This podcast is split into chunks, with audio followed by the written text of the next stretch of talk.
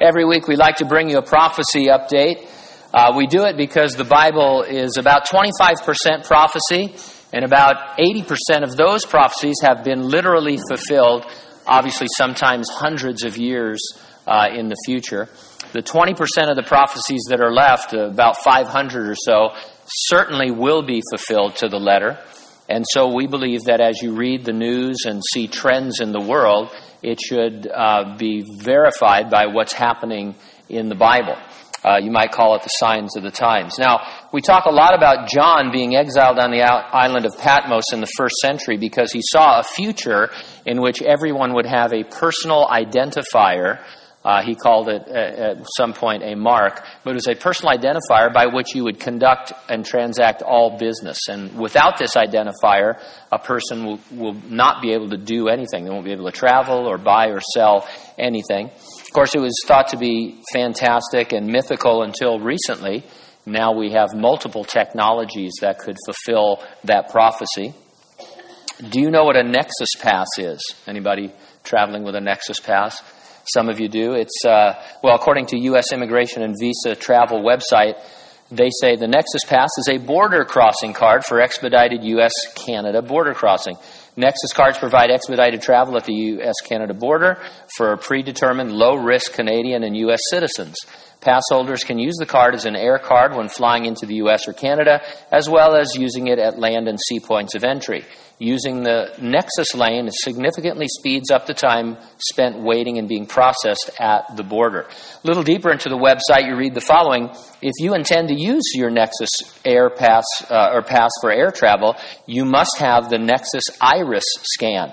At the Nexus interview, you stand in front of a special infrared digital camera that focuses on your eye. The camera takes high-resolution images of the detail-rich, intricate structure of the iris. A reputable blogger posted an article titled, "Welcome Aboard, but First U.S. Marshals Will Scan Your Retina." Here's some excerpts from what he wrote. My latest flight to Mexico, originating in Atlanta, presented all passengers with something I had never seen before. We had already been through boarding pass checks, passport checks, scanners, and pat-downs. At the gate, each passenger had already had their tickets scanned, and we were all walking on the jet bridge to board. Halfway down the jet bridge, there was a new layer of security. 2 U.S. Marshals stood next to an upright machine with a glowing green eye. Every passenger, one by one, was told to step on a mat and look into the green scanner. It was scanning our eyes and matching that scan with the passport, which was also scanned.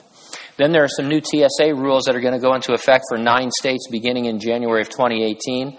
Residents of Kentucky, Maine, Minnesota, Missouri, Montana, Oklahoma, Pennsylvania, South Carolina, and Washington will have to use alternate ID forms, such as passport, military ID, or permanent residence card, to pass TSA security checkpoints, even for domestic travel, because the IDs from these 9 states, their driver's license, do not meet the federal government's minimum security standards according to the Real ID Act of 2005. And so there are a lot of these kinds of articles.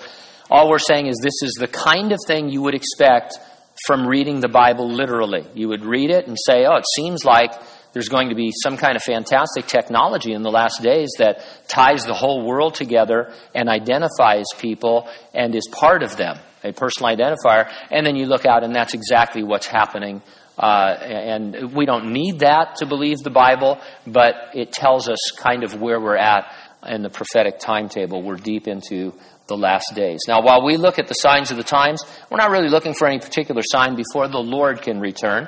He promised he's come in the clouds to resurrect the dead in Christ and to rapture living believers. We sang about it this morning.